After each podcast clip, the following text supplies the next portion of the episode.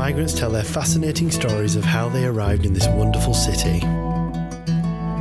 Find out more at www.thelondonliving.co.uk. You can find us on Facebook, Instagram and Twitter, via iTunes, Stitcher and on SoundCloud. It's really hard to live here when you arrive, especially if you don't know nobody. It's really tough. Weather conditions, people who doesn't understand your accent. People say English people are cold people. I don't see this way. I never felt this way. I have English friends since I arrived here. They are not best friends ever, but they are friends. And I don't feel that. There are cold Brazilians, cold Italians, cold Spanish, cold everybody. You know, every single nationality has good and bad. So. It's a tough city, especially the weather conditions for Brazilians is really tough. But, I mean, I'm talking about myself.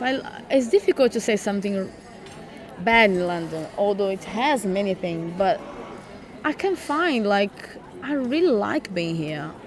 So, I would say, I think we need to be open for the new.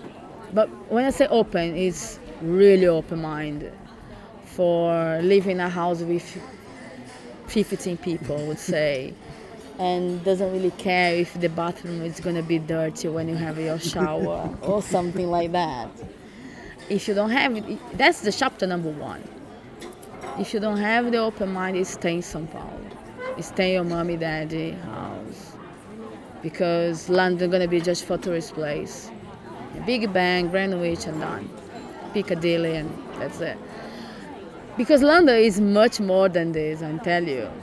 I always get lost in London, you know, especially in Soho. I never know where's Old Compton Street. I always get lost there. But it's such a pleasure to get lost in London, honestly.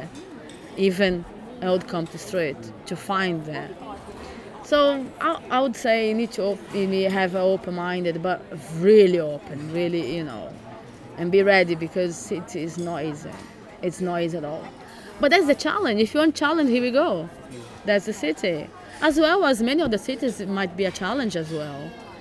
But we are talking about London, so I would say London is a very, very big challenge. Find out more at www.thelondonliving.co.uk. You can find us on Facebook, Instagram and Twitter, via iTunes, Stitcher and on SoundCloud.